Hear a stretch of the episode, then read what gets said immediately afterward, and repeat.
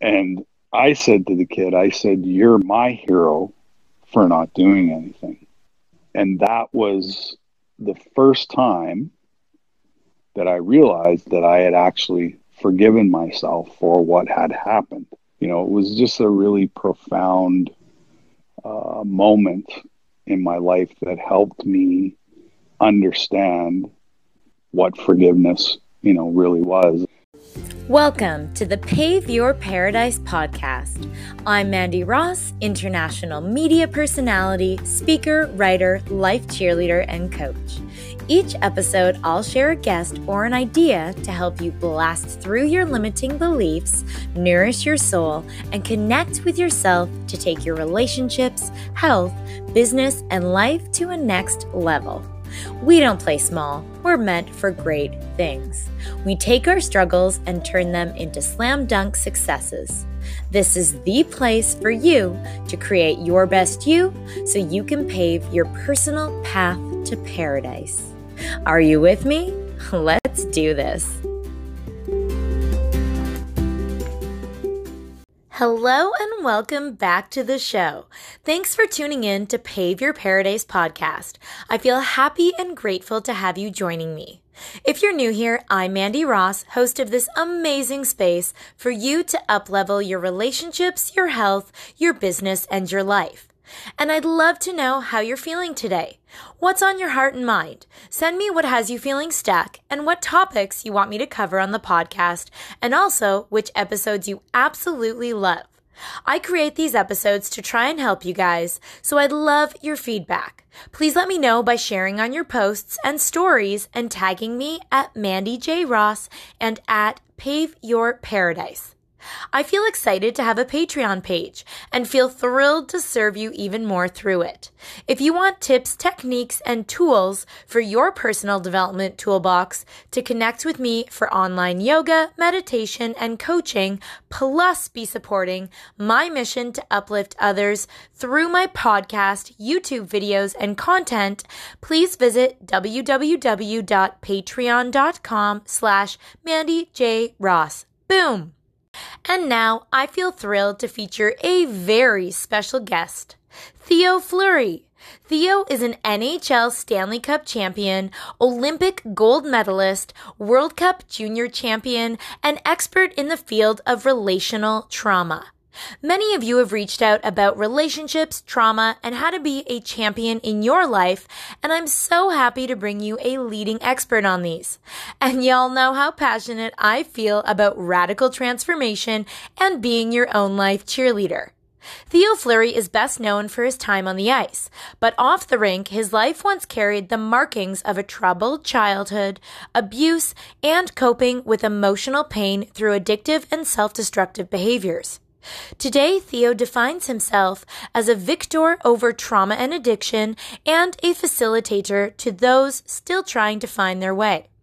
He has two best selling books, Playing with Fire and Conversations with a Rattlesnake. He has been awarded the Canadian Humanitarian Award and the Queen's Jubilee Medallion. He also holds two honorary doctorates. Theo is now a healthy, motivational, and successful agent of change. He's skillfully adept at inviting audience self reflection during his many speaking events by creating safe environments for guests to share their own Me Too experiences. Without controversy or blame, Theo focuses on helping and leading others down a path of healing. Theo resides in Calgary, Alberta, and is a husband and father. So, Theo is an NHL legend and Stanley Cup champ, entrepreneur, a relational trauma expert, speaker, humanitarian, and so much more. We connected originally in Vancouver a number of years ago when I interviewed him on camera for an NHL segment. Our interaction left me feeling intrigued as he was making a name for himself in the world of self development, and I had a hunch it wouldn't be the last time we would cross paths. Watching his journey and transformation into the catalyst of positive change, hope, and inspiration he is today, I knew I had to have him on the show for you. Because of his background and own personal journey of continually and successfully reinventing and evolving himself, he's full of insight and inspiration. He's someone who I completely appreciate and respect for what he's creating in this world. His approach to life and words of wisdom are powerfully impactful, so I had to share him with you. I want to continue bringing on expert guests that will help you, inspire you, and empower you. And Theo Fleury is a breathing, living, walking example of paving your own path to paradise. We dive deep in this episode on his journey of being a victim to Victor over his childhood abuse, trauma, and addictions, his transition out of pro hockey and reinventing himself time and time again, how you can radically change your life by adopting a few simple habits, learning to surrender and to forgive, the importance of connection and conversation for transformation, how to turn your personal pain into purposeful power, living authentically, unapologetically, and creating your own path to freedom, and so many other inspiring topics. So I hope y'all enjoy this interview as much as I did with Theo Fleury. All right, everyone. I am so excited to have NHL legend Theo Fleury joining me on Pave Your Paradise podcast today. Theo, how are you feeling today? Well, pretty good considering what's going on in the world right now, you know. Let's dive into that topic. How are you feeling with what what is going on in the world this uh, this pandemic we're dealing with right now? How are you processing this all? Well, it's uh you know it's uh, it's an interesting time to I guess be alive in the world and uh, um, you know my wife and I started self isolating you know last week already so you know we're just trying to watch as much uh, of the updates as we can and uh, you know wash your hands and uh, you know just stay away from as many people as you can Absolutely. And you are definitely uh, no no stranger to things being thrown at you in your life. Uh, let's dive into some of these things. So, just for anyone listening out there, you know, you played in the NHL for 14 years. For 11 of those, you were on the Calgary Flames. You're Stanley Cup champion, which was the first for Calgary, Olympic gold medalist, World Cup junior champ. You are also author of the best selling book, Play with Fire country musician, entrepreneur. I mean, you've you've obviously best been known for your time on the ice, but you have now transformed all of your experiences in your lifetime with trauma and addiction to now be a motivational speaker and facilitator for those trying to find their way and an expert in the field of relational trauma. And I mean, watching and knowing of your journey, Theo, I mean, it, it feels like to me as though you've lived 10 different lifetimes in such a short amount of time on this planet. And now to have evolved and, and, transformed really into this catalyst of positive change and hope and inspiration and help, it is honestly such an absolute pleasure to have you joining me on this show.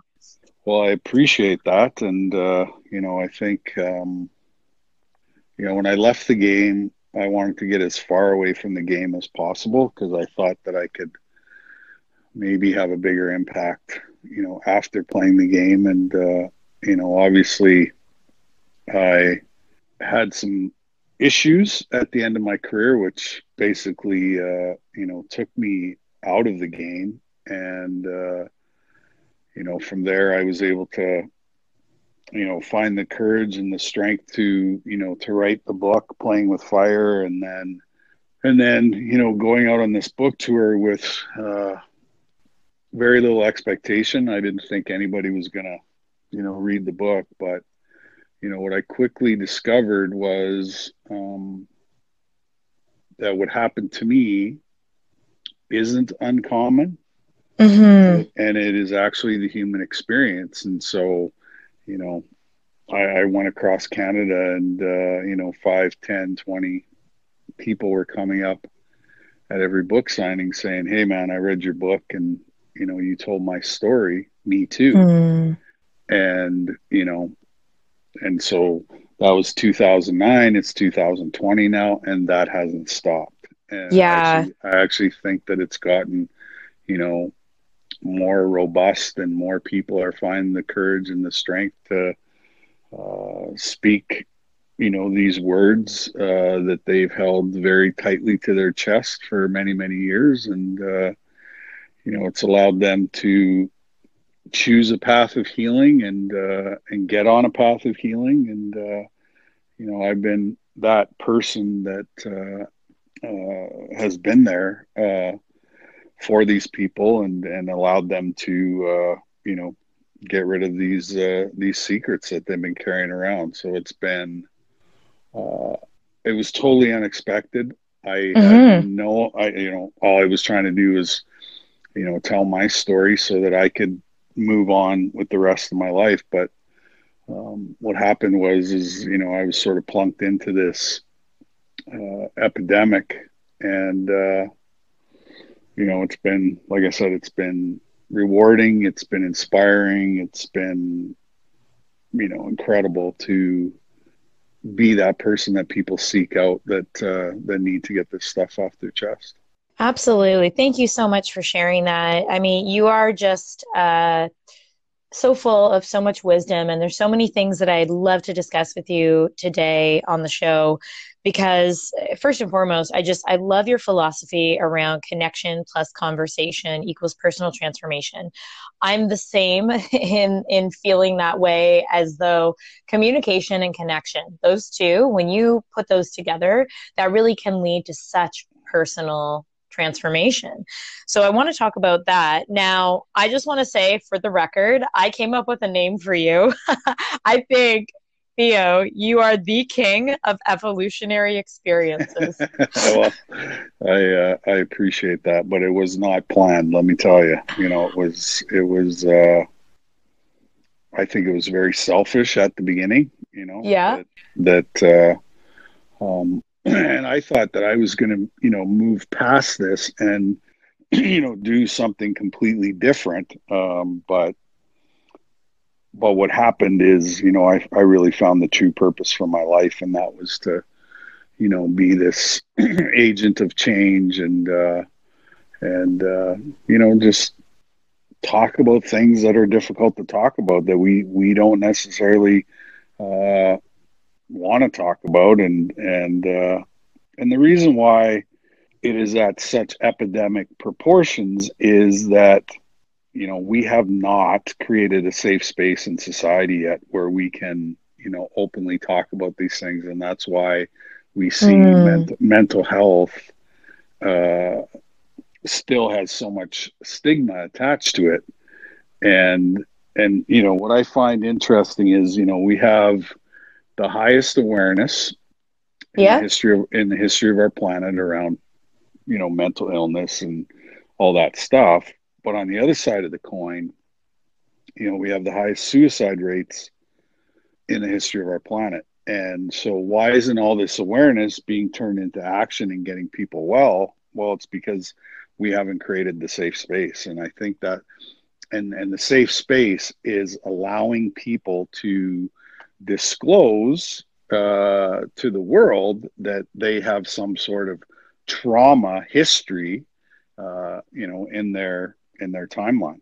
Yeah, I've seen this too. Like being that, uh, you know, I definitely work in different industries. One being the self development world, and I agree. I think there's uh, such a need right now for allowing those safe spaces where people can openly share and literally speak up and open up because that process in itself and I, i'm speaking personally now from my own experience just being able to share your story is so powerful in the healing journey.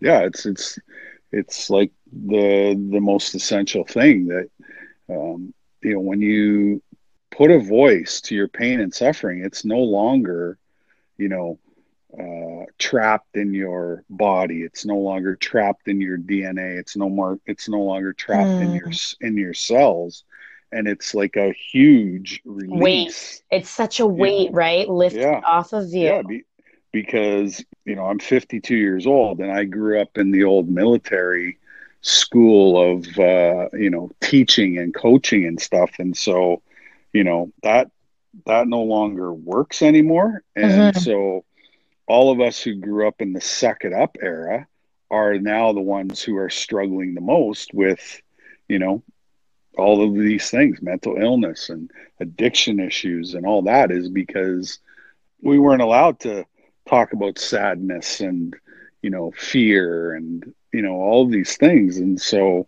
you know, that's the safe space that I'm talking about creating is that, you know, we got to be able to talk about whatever we want. And, you know, social media has not been very friendly to uh, creating relationship. And and and so you know i call it social insanity not social media. Mm-hmm. why is that? Like what can you explain why? Like where the reasoning behind that name comes from? Well i i grew up on the prairies. And so every single home had a pot of coffee or a bottle of whiskey on the table where you could just show up unannounced and you know sit around and, and have these incredible conversations and that doesn't happen anymore mm.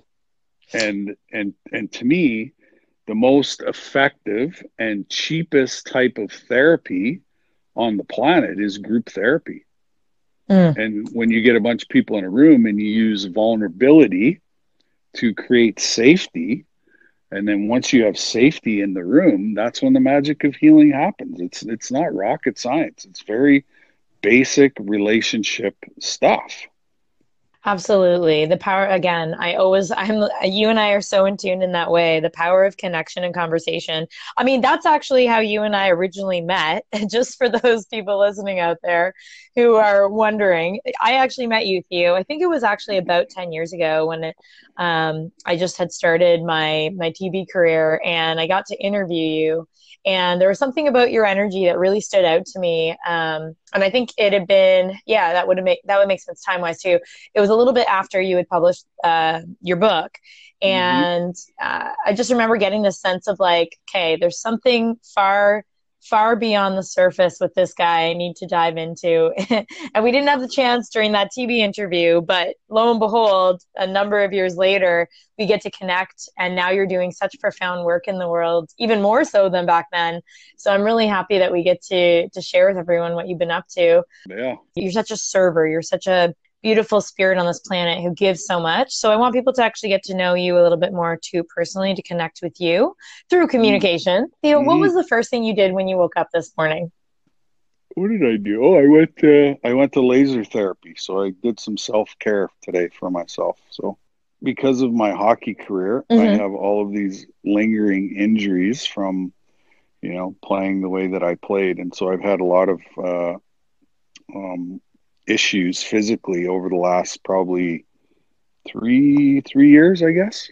Mm. And you know, the the healing process is a three step process, right? It's physical, emotional, and spiritual. And so, you know, I I worked on the emotional part first, then I sort of transitioned into spirituality the second part and sort of neglected my physical being and so you know the last three years my physical body has been saying hey like you know what about you know what about this vessel that you live in? And uh and so you know i really spent a lot of time in the last probably year uh trying to you know get my physical being uh, up to par with uh, the emotional and spiritual stuff. Well, speaking of that, what are some of the daily habits then that you swear by for success? That could be physical, emotional, mental, or spiritual. Mm. Yeah, I have a daily routine. Uh, you know, probably the first thing I do when I wake up is I I pray and meditate, uh, start my day, and then uh, you know I grab a coffee and then you know, go about my day doing, you know, I do tons of these podcasts. Uh, I have my own podcast. And then obviously I am, you know, traveling once a week to speak to some group, uh, you know, somewhere in North America.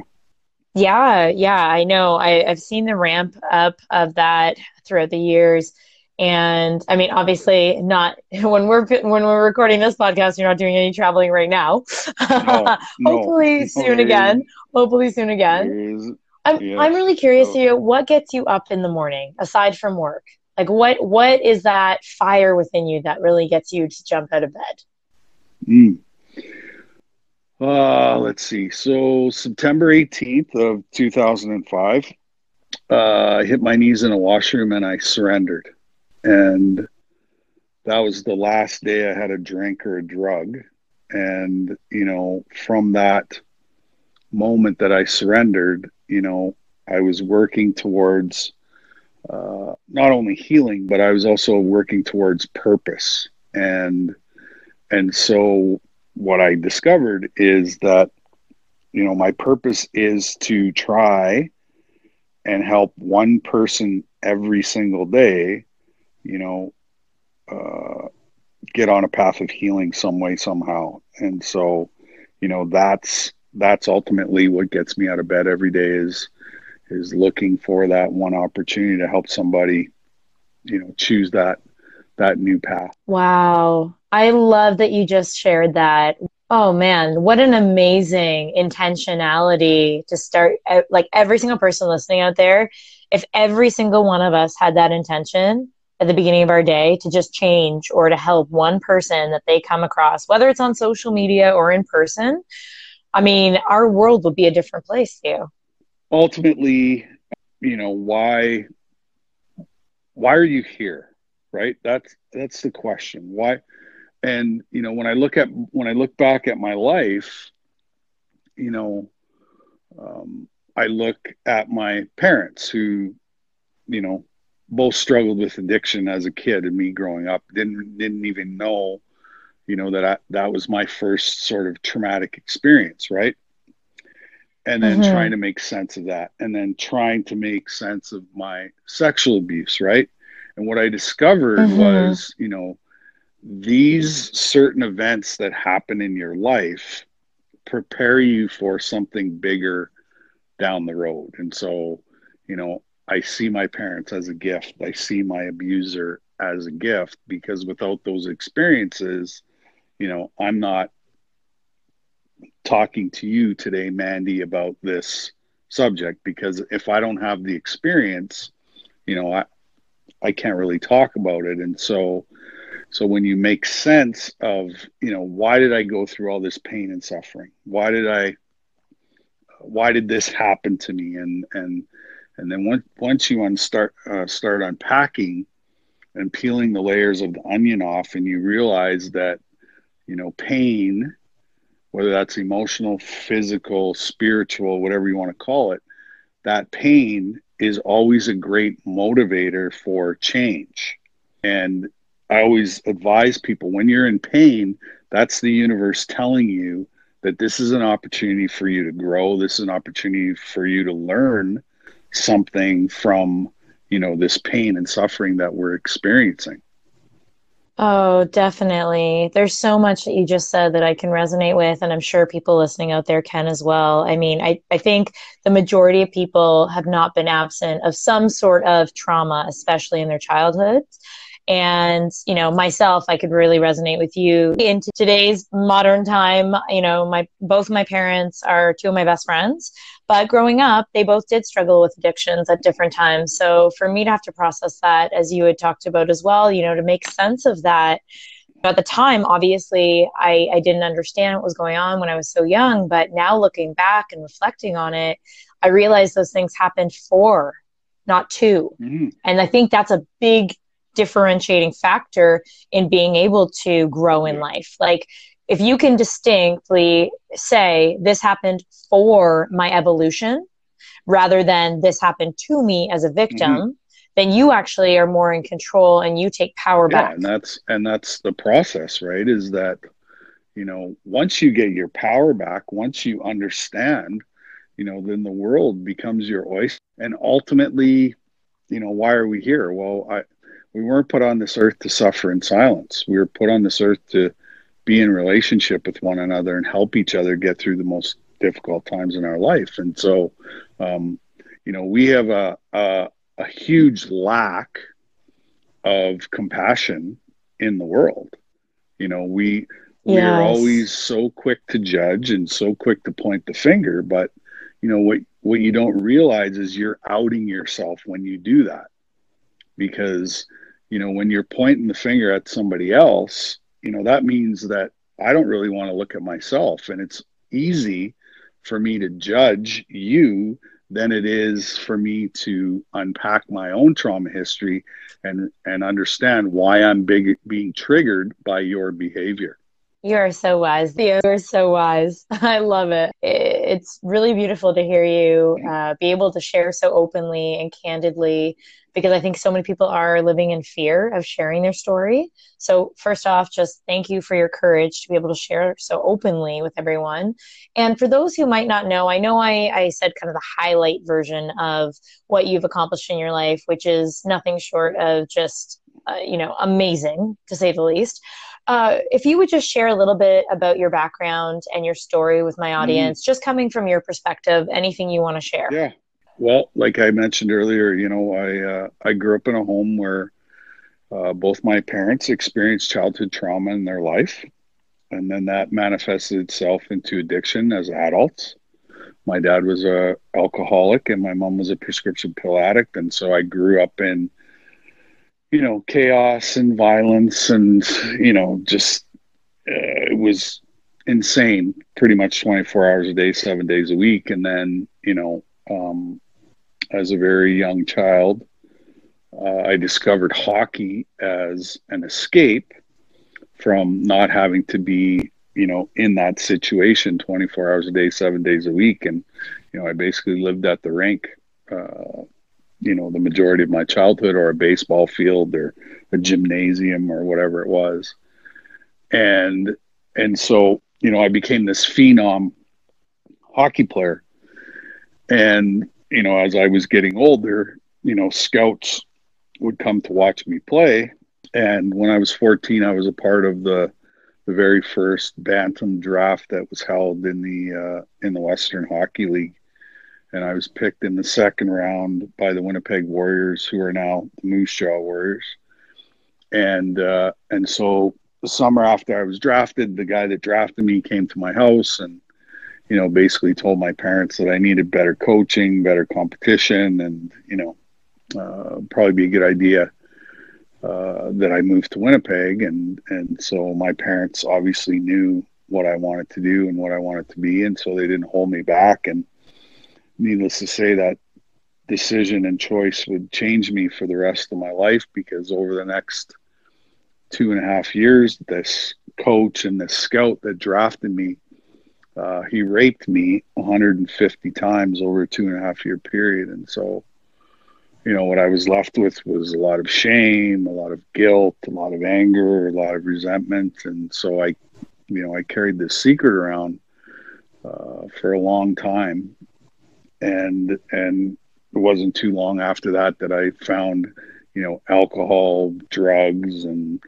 you know gambling and sex and food addiction as a way of coping with this you know emotional pain that was left behind from these two experiences. And and uh, and you know what we know about addiction is your addiction never gets better. It gets worse and worse and worse. And then you start adding you know hard drugs and you know all kinds of other things. And then eventually you know you get to that place where you got to make a choice and you got to make a decision. And you know 16 years ago i had a fully loaded pistol in my mouth ready to pull the trigger and end my life not because i wanted to die but because i was exhausted from living in emotional pain and suffering. And had tried everything on the planet to get rid of this uh, feeling and uh, and then September 18th, 2005, like I said, I surrendered and turned my will and my life over to the care of the universe. And, uh, and that started this whole amazing journey of, uh, you know, self reflection and, uh, and uh, healing and uh, all these amazing things that have happened in my life post hockey career. Oh man, Theo, I just want to say bless you and bless your heart and soul for just sharing that. It it really pays to be brave and you are such such a bright light on this planet. For everyone listening out there i'm sure we're all feeling the same vibration. You're such a, a high vibing soul.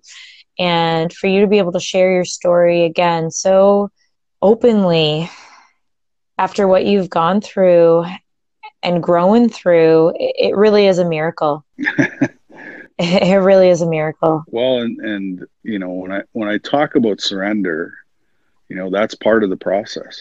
Is what I realized was I can't I can't do this by myself. You can't do this by yourself. Nobody can do this by their by their by themselves. Yeah. Because, you know, I always say left to my own defenses, left to me running my own life is the biggest shit show on the planet when I'm running my own life. And when I'm driving yeah. and when I'm driving the bus, the bus always crashes. And so September 18th, 2005, I got into the passenger seat and I gave up that control and I turned it over to something, you know, greater than myself. And the day that I did that,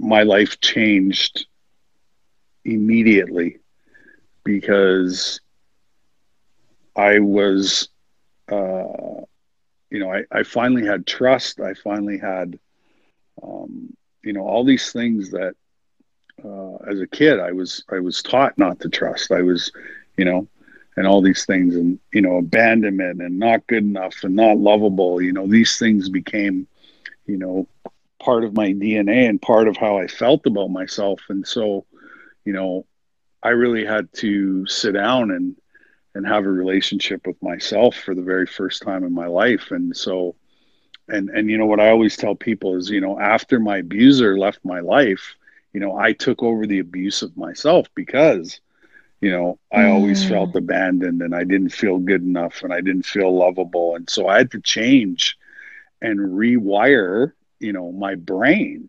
And the only way you can do that is, you know, by you know, putting a full stop to all these coping mechanisms and then really take a look at, at yourself in the mirror and say, you know, I, I'm better than this and I'm better than what I'm showing the world and I need to make changes. And, and, you know, uh, those changes were slow and they were part of the process because you know baby steps are way more important than leaps and bounds. And so you know that that has been the process is that you know i do like myself. I do take care of myself.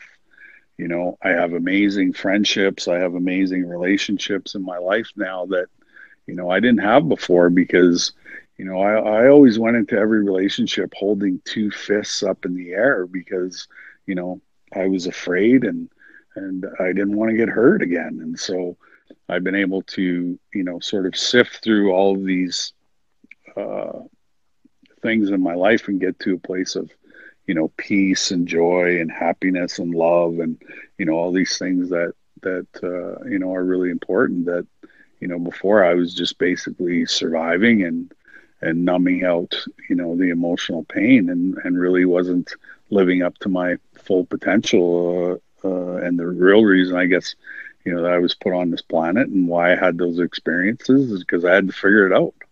Yeah. Seriously, king of evolutionary experiences. I'm going to keep calling you that because really everything you just shared there oh, there's so much I want to dive into even deeper, but one thing that you said, I think I've never heard anyone articulate it like that, but it's so beautifully said by you, which was once your abuser left the, the picture, you then took over being the abuser to yourself. And to make that connection alone is so profound in someone's healing journey. Because for most people it is really that that pattern right? Like they go from being the victim and then they actually they they turn to these numbing things they turn to these distractions outside of themselves to and usually it's very abusive towards themselves so it, it's like to actually be able to step outside of yourself for that, to be able to be aware of that in the first place.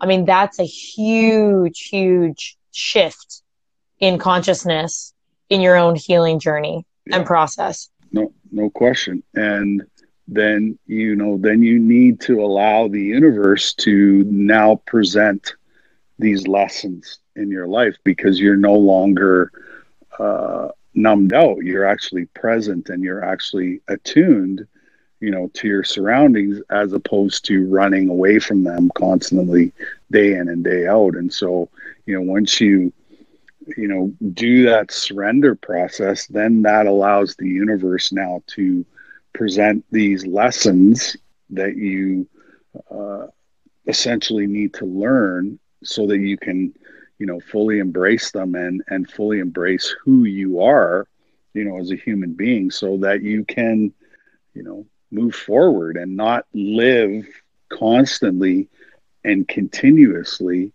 you know in your trauma. And totally. another, and, and another totally. thing and another thing about addictions is is i hate the word addiction because it mm-hmm. has so much shame attached to it right you know i've changed the word addiction to something else i call it emotional pain management is what it is ooh emotional pain management yeah, I, I feel like I just even feel the energy around that. It's such a, a more appropriate term for that. Yeah, because it allows you to look at that person in a different way. Is that you know they're they're not a screw up. They're not you know what I mean. Like they're in pain. Mm-hmm. That person is in pain and they're suffering. Well, it's like the it's like the adage that goes, "Hurt people, hurt people." Yeah, yeah, absolutely. You know, and I know, like, I consider myself a life cheerleader. People always hear me, you know, everyone listening out there right now knows I call myself a life cheerleader, but it really goes back to being your own life cheerleader. Like, when you're describing that story, you eh, of your personal journey and you know the the tragedy to triumph that you experienced you had to ultimately be your own cheerleader.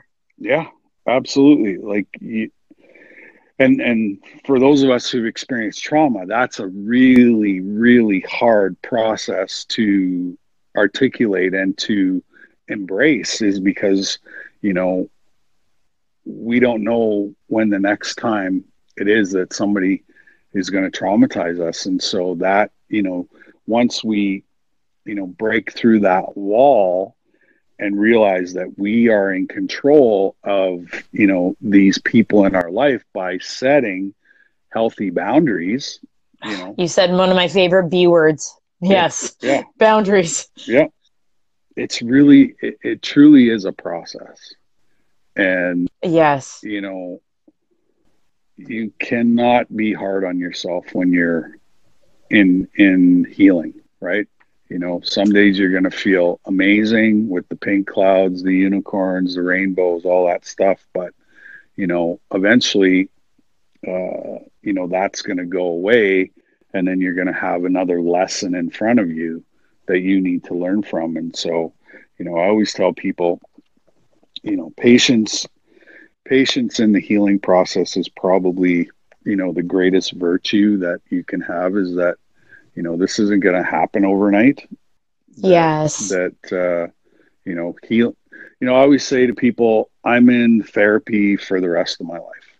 Yes. That's and, a that's a really beautiful way to look at it. You know and i'm completely okay with that because every time i go into a therapeutic process i get better. Oh my god what a concept you know but completely been, but, but we've been taught that you know there is this you know this magic pill that we can take that you know makes everything go away well no that's just a band-aid solution you know that uh yeah is a is a temporary relief but, yes. but eventually you know you got to get to uh, the root and the core and the cause of your pain and suffering and and uh, you know i'm big proponent for holistic healing when it comes to you know mental health issues.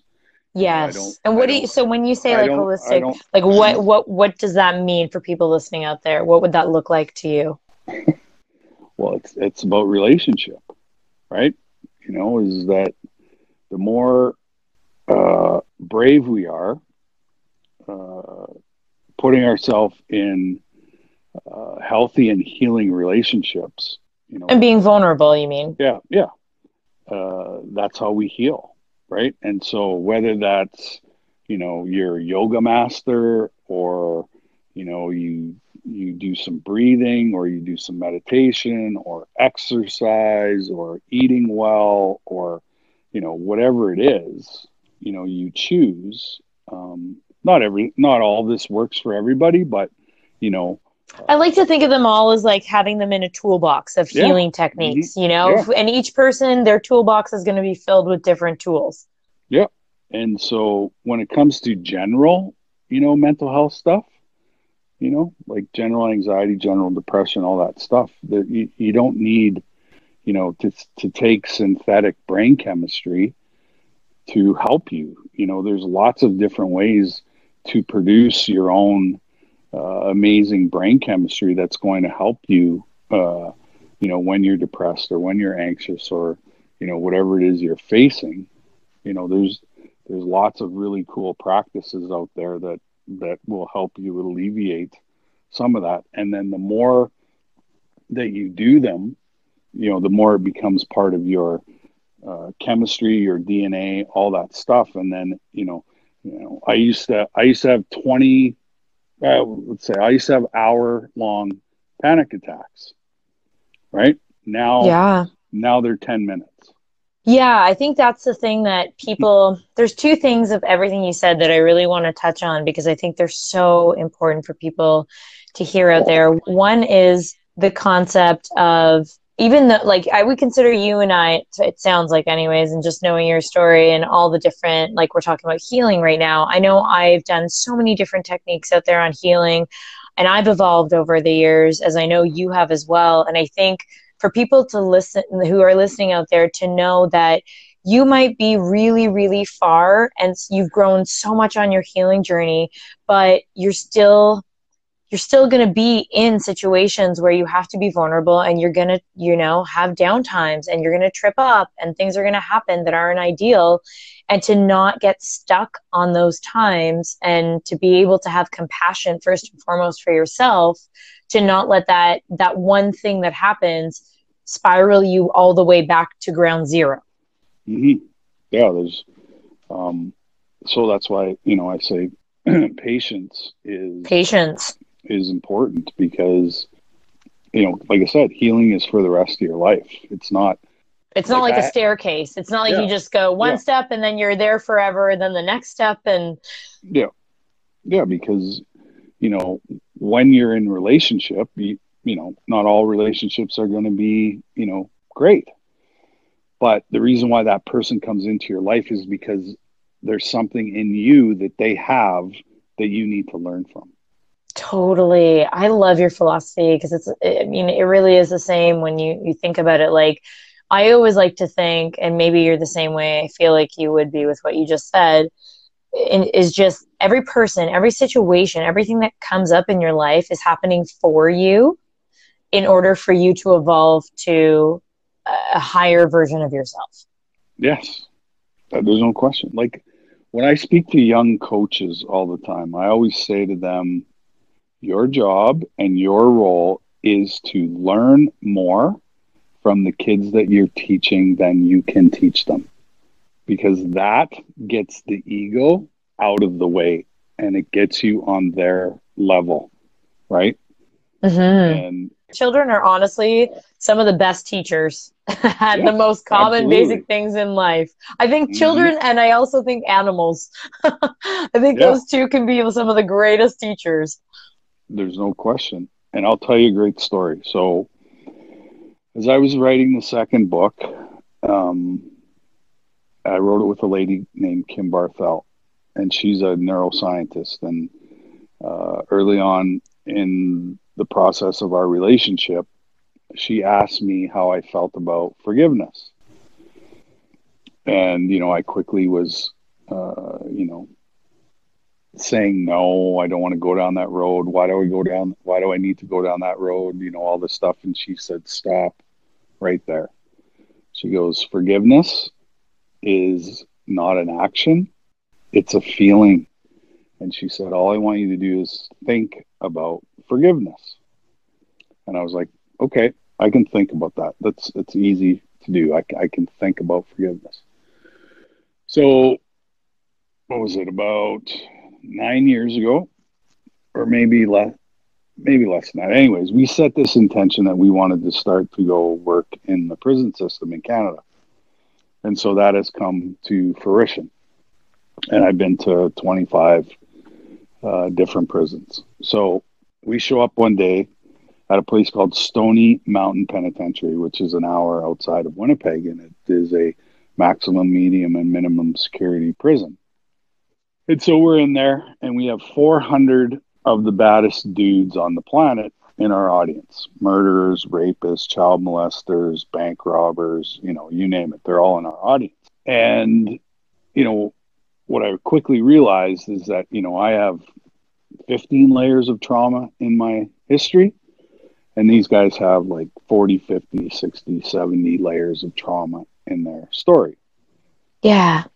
And so we're having this amazing conversation uh, with these, you know, inmates. And so I, I look out into the audience and I look, and there's a guy sitting way in the back of the room, like last row, and he can't even sit in his chair. He's so fired up. So I call on him, and the kid stands up and he looks exactly like Eminem, the rapper. So he's got the flat beat cap and tattoos from his neck all the way down to his feet. You know, he's got that sort of hip hop vibe and he's kind of this cool dude. And so the first thing out of his mouth, he says, uh, Theo Fleury says, You're my hero. And I was like, Wow. You know, like we're in prison here. This is kind of interesting. And so he says, As you can see, he says, I'm not the biggest guy in the world. And he said, I used to be a really great hockey player. And he said, when I was 14 years old, I got involved with the wrong crowd. I started selling drugs. And he said, I've been in, out of, in and out of jail ever since. And then he says, You'll never guess who I was with three weeks ago in Grande Cache, Alberta. I go, I don't know. Who were you with? And he said, I was with Graham James, the guy that abused me. Wow. He was in jail. He was in jail with my abuser.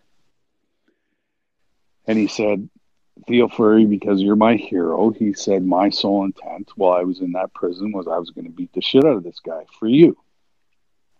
But he said, Graham is very heavily guarded because everybody wants to beat the shit out of this guy.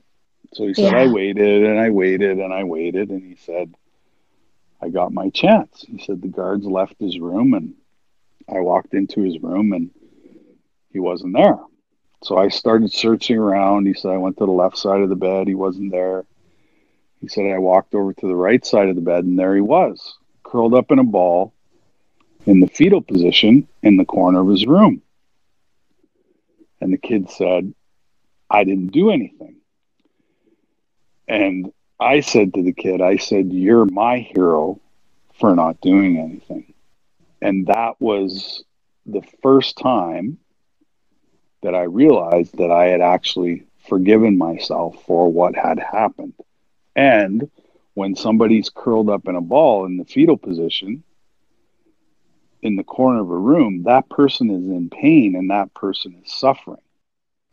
And guess what? I'm not.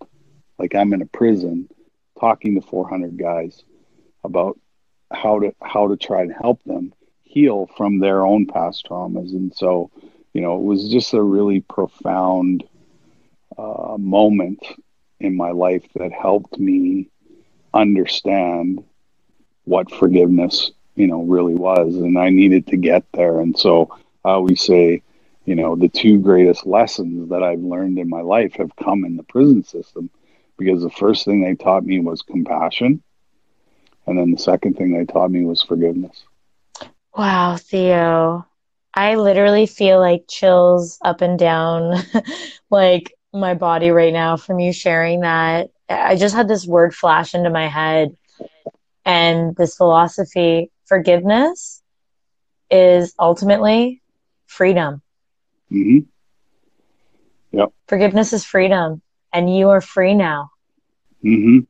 Yeah, wow. it, was, it was an amazing feeling. Like and what was interesting, as those words came out of my mouth, like "You're my hero," like I wanted to take them back. Wow! Because they, I don't know where they came from, but they just came. I feel like it was source flowing through you. You know, those yeah, moments. It literally was those yeah. those those come to Jesus kind of life changing, yeah. defining moments, mm-hmm. and source was like, "This is what you need to speak right now." Oh my goodness! I'm so grateful you shared that. Wow. Yeah. You know, it's always a story that, you know, I think really puts this whole process into its ultimate perspective. Yeah. Right? Because, um, you know, I never never thought in my wildest dreams that I'd ever get to forgiveness in my whole entire life. Yeah. You know, because I were because I really wasn't thinking about it, right? You know, the seed was planted by Kim, but you know, I I was still not really a willing participant, right? You know, I was still fighting it, and uh, and so it took me going to this, you know, uh, the ultimate in willingness, right? Yeah. that's the only, Surrender. You said it already, the S word, like Yeah. surrendering Yeah. to it Yeah. finally. Yeah. I'm very curious as to after that life defining moment happened for you, how you changed or, or how it affected how you started to do things differently or did it in your life. yeah, it, it completely changed because, uh, you know, I have a lot more compassion and empathy now because I need I need that to do this work, right? You know, if I'm helping somebody and I don't have compassion and I don't have empathy, I'm not going to be able to move them, you know, out of the space that they're in. Yeah. And so, and so, you know, I, that's what I always say to people: if you don't have compassion in your heart, you can't help anybody. I think a lot of people sitting out there right now are listening to you and your, you know, such powerful things that have happened in your life and how you've been able to, you know, personally overcome them. If someone really is just so frustrated with the space they're in and they know they need to get healing happening for them and they want to get to that place where they can forgive whoever have, has abused them and there's so much trauma involved and all these feelings and emotions that are trapped in the body as you've said i mean where's a good place to start Well, like I said, it happened for me. I got on my hands and knees and, you know, I just said, I can't do this anymore. I, I need help. Right. Yeah And I, I always say the day that I asked for help was the day that I saved my own life, mm. you know? And so would you say like people could like it, even just to start maybe people could get into like a prayer ritual or something like meditation ritual like something Yep. i'm just trying to make it tangible for people out there who are Yep. listening to just start something you know just today to be able to start doing something to to help them start on that journey yeah, when you get on your, when you get on your knees, that's, that's showing humility too. Right. yeah and you know um and you know i i learned that in 12 step you know i had this grizzly old aa sponsor first thing he said to me he says get on your hands and knees tomorrow morning and pray Mm, I love that advice. I mean, in my own life too, I always say prayers of gratitude. Gratitude for me is like the prayers of gratitude Yeah. to God, whatever you believe in. I mean, I don't judge Mhm. others. Like personally, Yeah. I just have my prayers of gratitude to God every single day of my life. The moment that I made that a habit, a daily ritual of mine, my life changed. yeah yeah it's it's uh It's powerful. it's it's it's really simple basic stuff but you know because there's so much stigma attached to prayer and meditation and yoga and all this stuff you know there's you know that's part of the reason why uh you know we're so stuck Yeah. helping people you know with their mental illness that you know because you know for example uh, every tv program is 24 minutes of actually the show and the other six minutes are commercials. And half of those commercials are about big pharma. Hmm that there's this magic pill you can take that's going to make all this problems and issues go away. Well no it's not. No, it's a band-aid on a bullet wound. exactly. And so you know when you when you say to somebody like just get on your knees and pray they look at you like what the fuck are you talking about Completely. It's like it's this woo woo kind of like I mean, I even have to I mean, clearly I don't mind discussing or diving deep in the woo woo, but yeah, for sure Yeah. there's like Mhm. there's still people that I, I try to almost forewarn, like, look, I'm all about the spiritual and it's gonna get really woo woo sometimes. But you Yeah. know, like I I do believe that there's a balance in everything. And I think just as much as, you know, science stuff is, is valid, so is spiritual. And I think the moment that you, whatever it looks like, and I think that's again, going back to that toolbox, which you and I have our own toolboxes, you know, a lot of similar tools. But if people can start to fill that toolbox with things that work for them, um, it's really just a matter of finding ways to connect to yourself deeper. Yes, that's it. Really? That's it. Because because at the end of the day, you know, all you have is you. Amen. Right?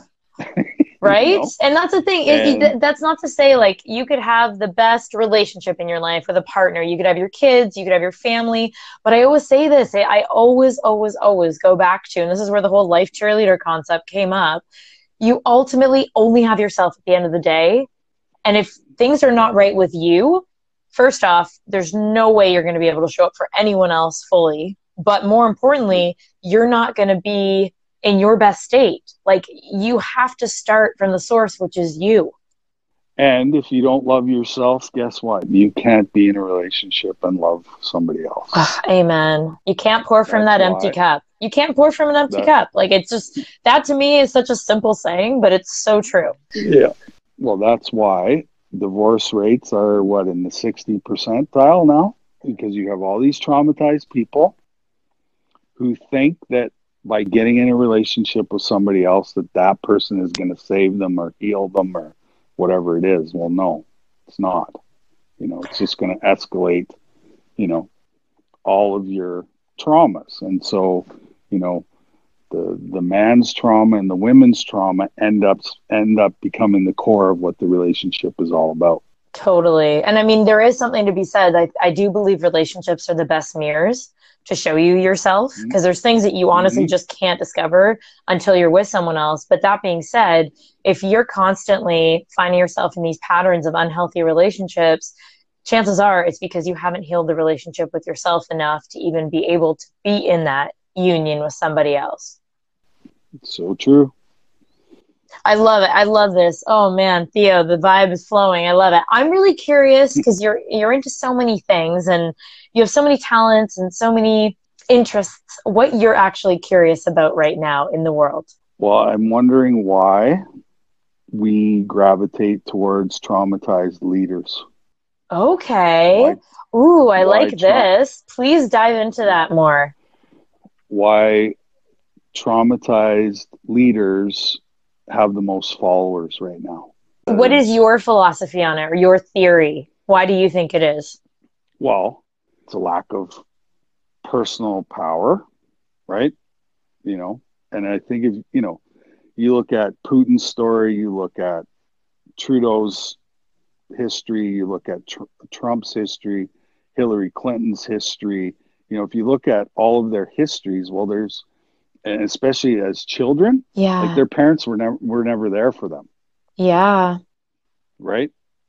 And so, you know, now they become these big, powerful people, and now they want to control other people.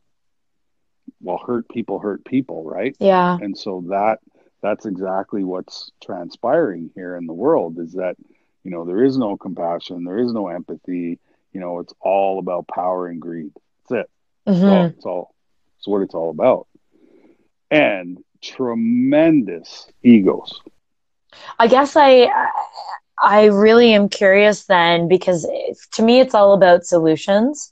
So if, if you're seeing these patterns, because it sounds like obviously you've looked into their childhoods, their past and whatnot, and mm-hmm. just this philosophy of gravitating towards people who are hurting themselves.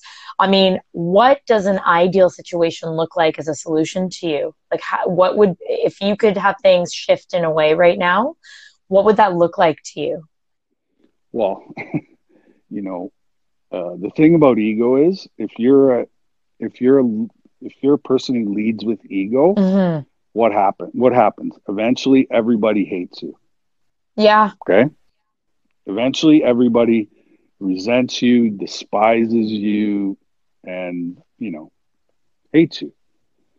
But if you lead com- with compassion and empathy and love you know, all these you know, love and you know everybody's equal uh, the world has an incredible amount of abundance and that you know we don't uh, you know there's no reason why the world should be in the state that we're in but because we, because we have a bunch of traumatized leaders this is what this is exactly what's going to happen yeah, the psychology behind it really fascinates me as well. Yeah, and no nobody ever talks about this. Stuff. No, that's what nobody. that's why that's why nobody. it really intrigued my interest when you when you said that because most people, I mean, I've never this certainly a first on Pave Your Paradise podcast uh, as far as when I ask people what they're curious about and. Mm, I love that. You're so authentic and transparent in really what it is that you're feeling and thinking. And it's like you're very unfiltered. You're very composed but very unfiltered in just sharing. And i love that about you theo. Well and ultimately isn't that where we're we're supposed to be? Yeah like, I'm, I'm tremendously flawed tremendously flawed. But what i'm doing is i'm discovering why i'm tremendously flawed so that i can change that and you know uh, being involved in the biggest epidemic on the planet, I have to figure out these things. This is a day and time for sure. Like to, to really be able to tune into what your purpose is and to really be a leader because there is so much fear and there's so much chaos going on, especially literal times in the world. Mm-hmm. And so to be able to step into your personal power, would you say it would be a fair assessment to say that you literally, in order to really hone in on your power, you need to step into your pain first? Yes, there is no question. You know, but everybody is so afraid of what they look like, you know, what they say, all that. You know, I've never been one of those people, right? I just, I don't know, for whatever reason, I just tell it like it is. Yeah, you speak, you speak and, your truth and you know I, I just wish more people were were able to do that. Like you know I'll, I'll tell you another amazing story. Say it. I love your stories. Please share. So so we were doing a conference in calgary a one day healing conference. Kim kim and i were doing a healing conference. And you know kim is also incredibly vulnerable too.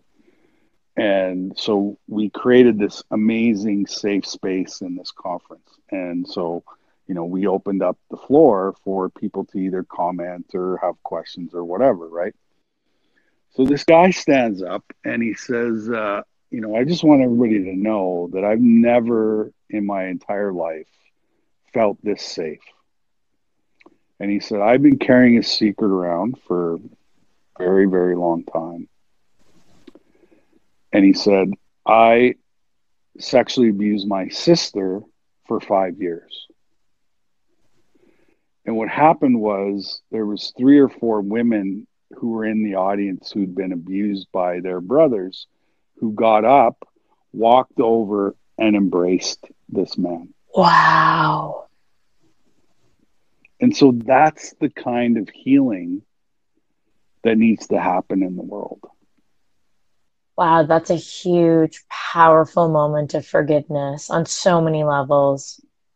Yeah. Oh, and so, you know, you want to, you ask me why I get out of bed. Well, I get out of bed for that. I get out of bed for that. Yeah. Right. That's profound purpose. You're living on purpose. Okay. Yeah. It's like if we don't get to that place, you know, we're going to see more of the same. Yeah.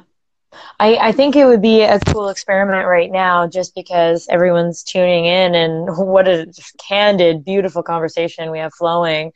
Can you share something that you would consider yourself having failed at, Theo? Oh, God, where do I start? you know, um, you know, uh, or and and also well, you know, also I, with I, this I, would, this question eh, that I wouldn't call it. Oh, you called me auditor. I literally you read my mind. I was going to say yeah. now part of this question usually somehow everyone I interview you can also explain what the word failure even means to you because it's it, it's a mm. very different meaning to every person I ask. Yeah, yeah. I wouldn't say I, I did. I haven't failed at anything because I'm I'm not dead yet. Mm. You know, I think you know, we we can continue learning until we stop breathing. And so maybe something that looked like failure to some people, I still have the opportunity to go back and repair that piece. Absolutely. I, I look at it the same way. It's like I'm either winning or I'm learning.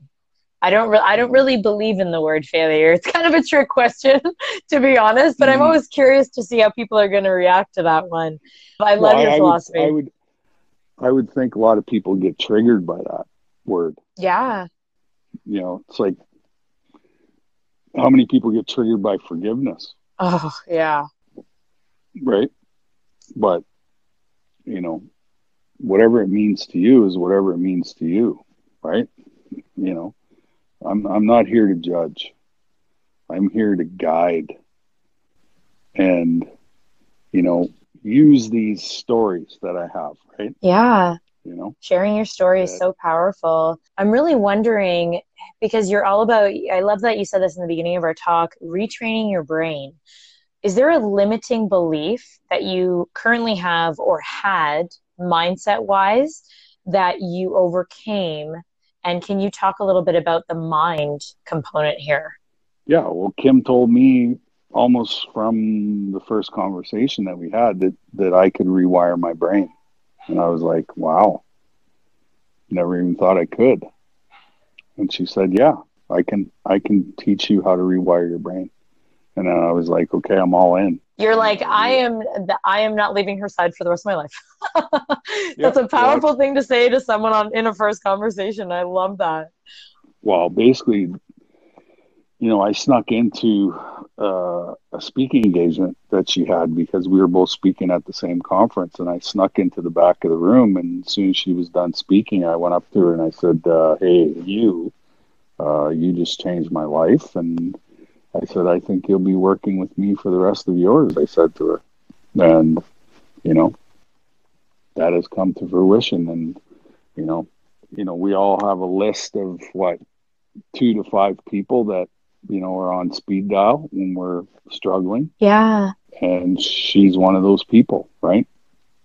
That's amazing. You know, I, I I'm designing a coaching program right now where, you know, uh, I'm gonna move my platform online and you know, what better time steps. than during a quarantine, Theo? exactly.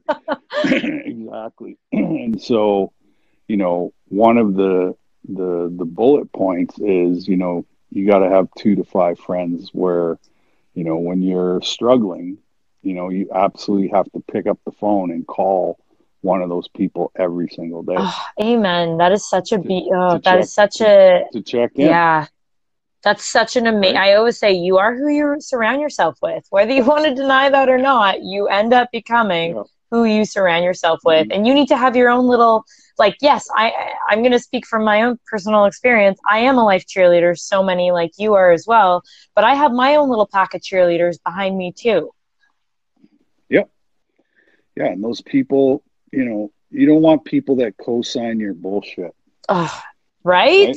you want you want people that call you out yeah you want the people who are going to tell you the straight up you don't even care if you like it or not like bare bones truth yeah yeah because you know if you or, you know what i always say is addicts and alcoholics are really good at collecting enablers we collect them, yeah for right? sure and so and so the more enablers we have the longer our behavior can last right?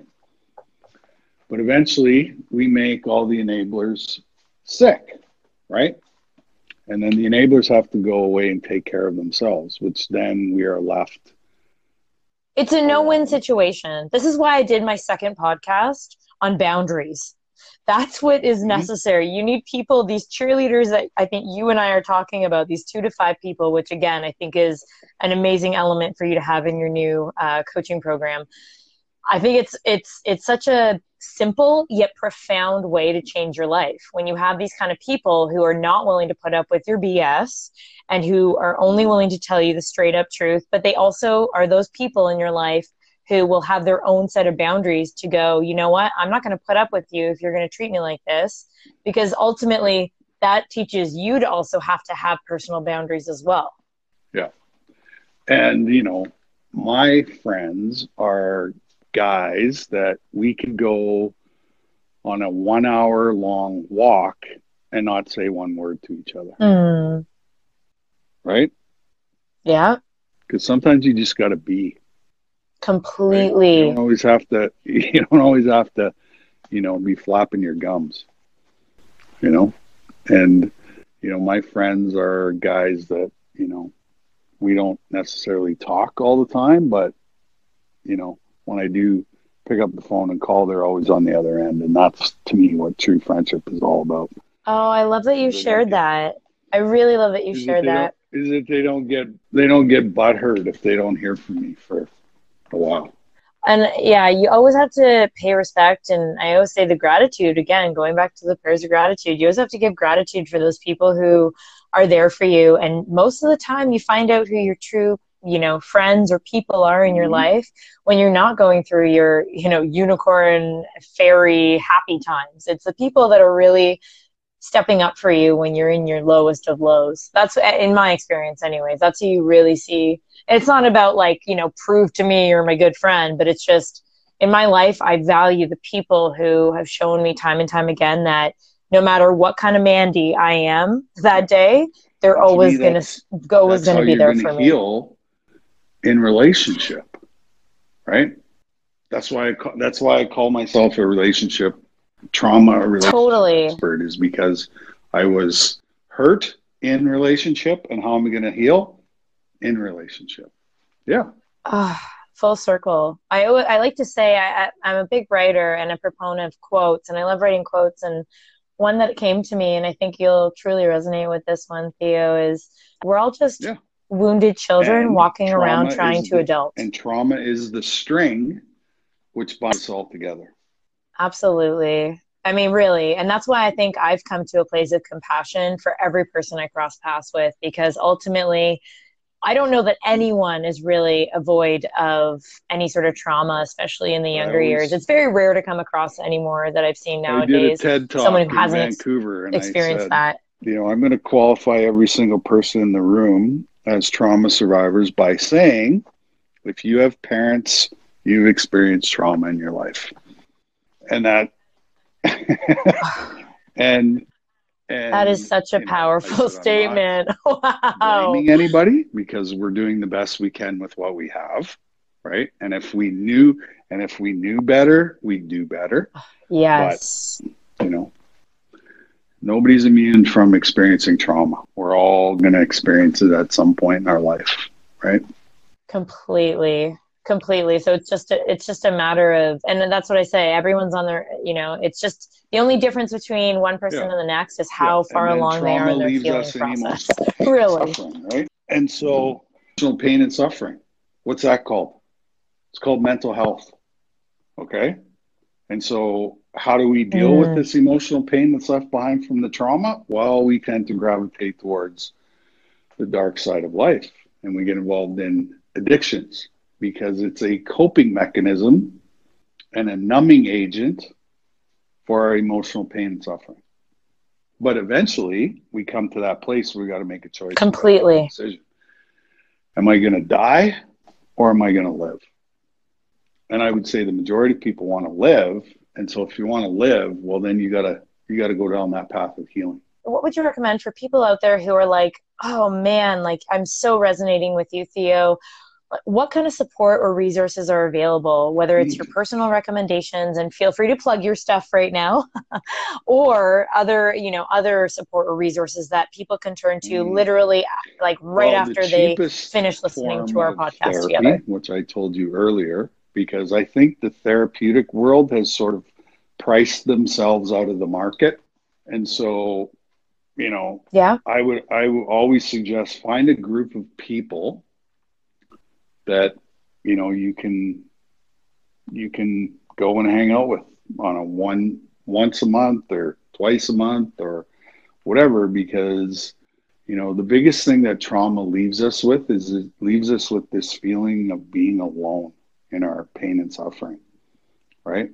And so the best Yeah. thing you can do is plug yourself into a group of people. Plug Five- yourself into a group of people. You guys meet once a month and you sit down and you, you know, throw it out there. And that costs nothing. You know, what's a cup of, what's a cup of coffee? 250 Not $250 like it costs to go see a professional, you know? Um, you know, and then, you know, immerse yourself and just find like, Totally.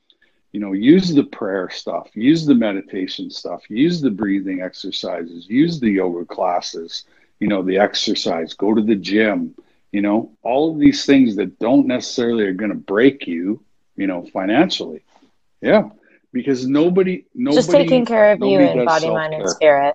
really well right Yeah. I could see how so many, and that's the thing, so many people turn to either externals or they, they actually, hmm they Yeah. distract themselves or Yeah. even make other people That's the right. addiction.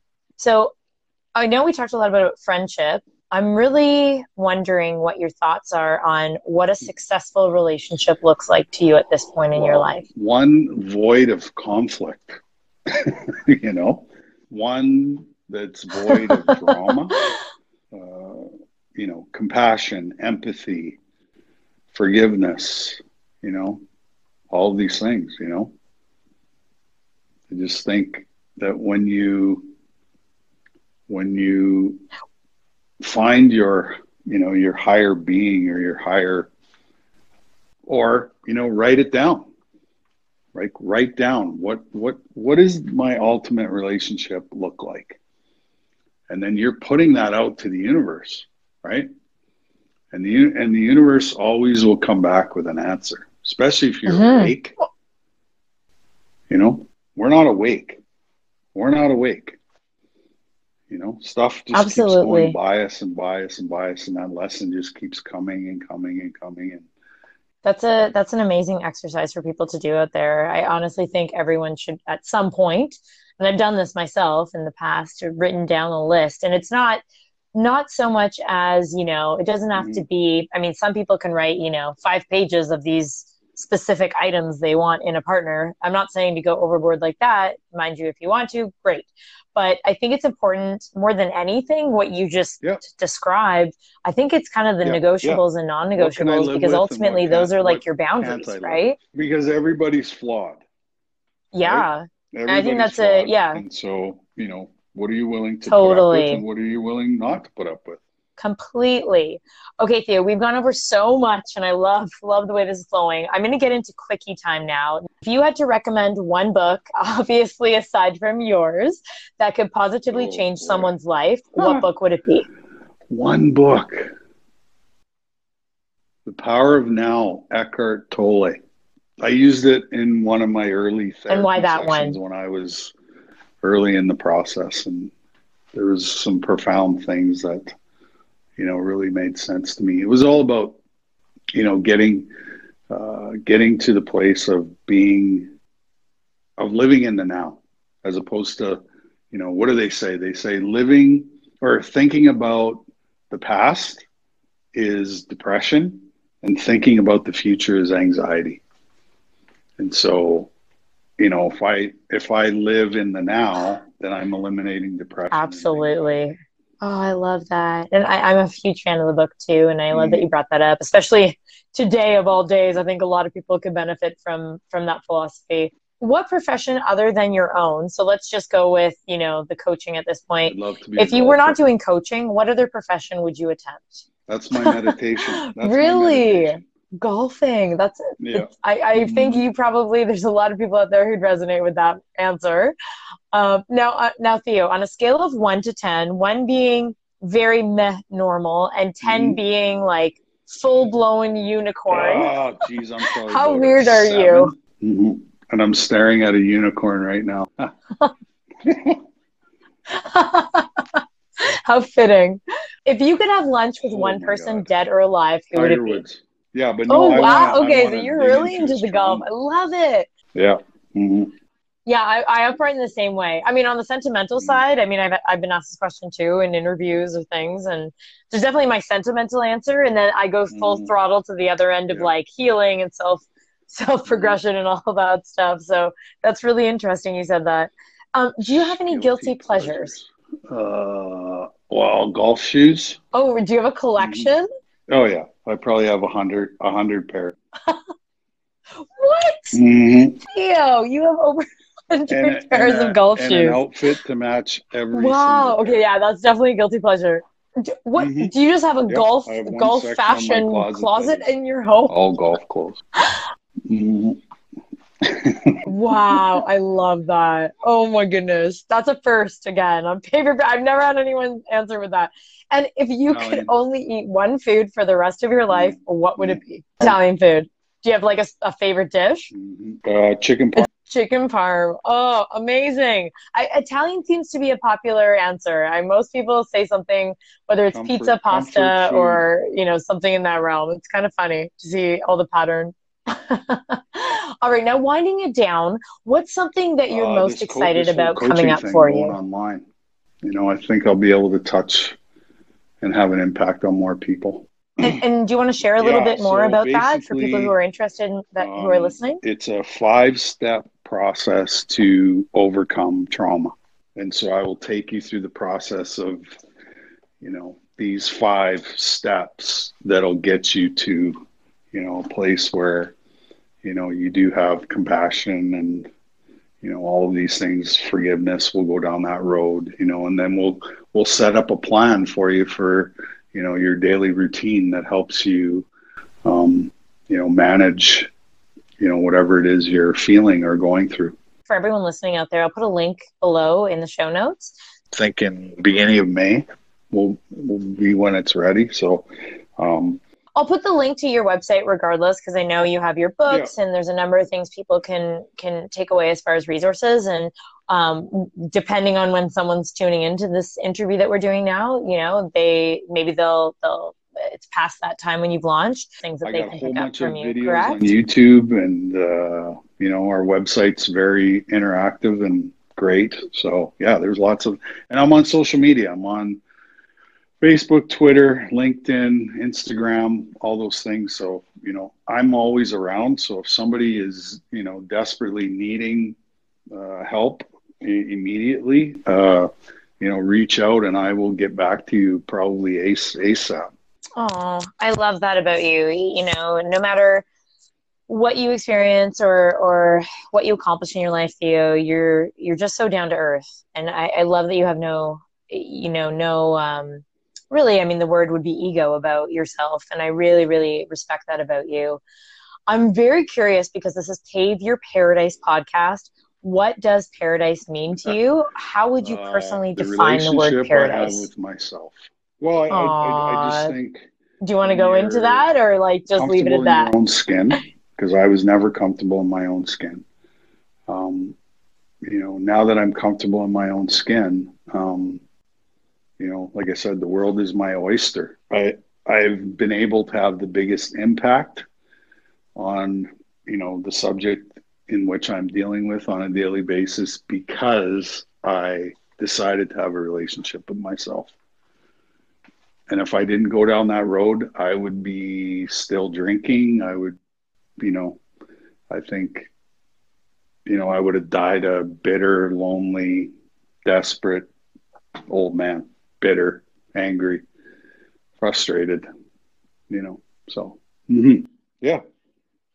And you chose not to, you chose to rise above. And now you're a leader in this world and a light to so many. And I just, I guess I wonder how can I and the audience, the listener, serve you? You're, you're such a proponent of giving back and serving the communities that you Find visit. How can we Use help you in the highest way? Yeah. Don't be silent. Don't, you know, I, I on my travels, all I see is pain and suffering. And I truly believe that that is unnecessary. And so, you know, I always tell people find your voice, tell your story. It's your story. You get to tell it whatever way you want, you know. And I really believe that the first step in the process is finding your voice and saying, hey, you know, I was raped 150 times by my coach and, you know, I watched my parents fight and argue and scream at each other 24 hours a day, seven days a week. So, you know, and what I realized is that I'm not the only experience. I'm not the only person in the world who hasn't experienced rape, and I haven't. Ex- I have experienced, you know, parents who are struggling with, you know, their own shit. So, you know, use your voice, and and when you do, you know, that's the first step in the process. Mm. Thank you so much for that. And the best yeah, place to find you to learn life. more about you and what you do, theofleury.life. Mm-hmm. I'm at theofleury14 on all platforms. Yeah. Amazing. Theo, I and everyone listening, I'm sure, feels so much gratitude, and we are pouring so much love and light into you right now for being on the podcast, for sharing your personal journey and story of tragedy, basically, to triumph.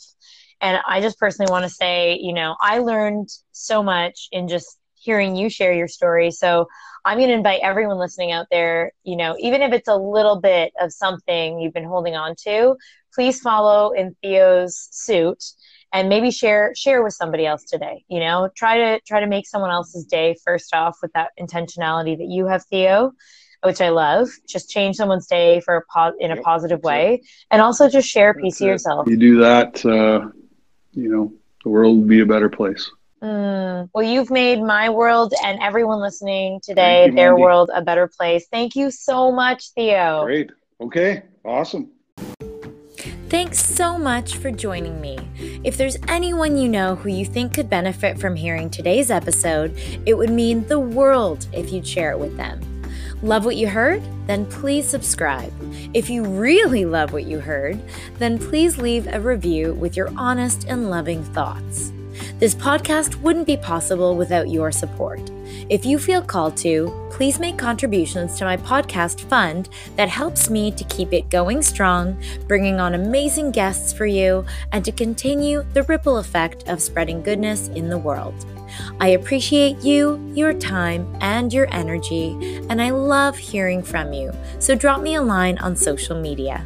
As always, I'm wishing you a positive day and your own piece of paradise. Until next time, sending you love and light and keep shining.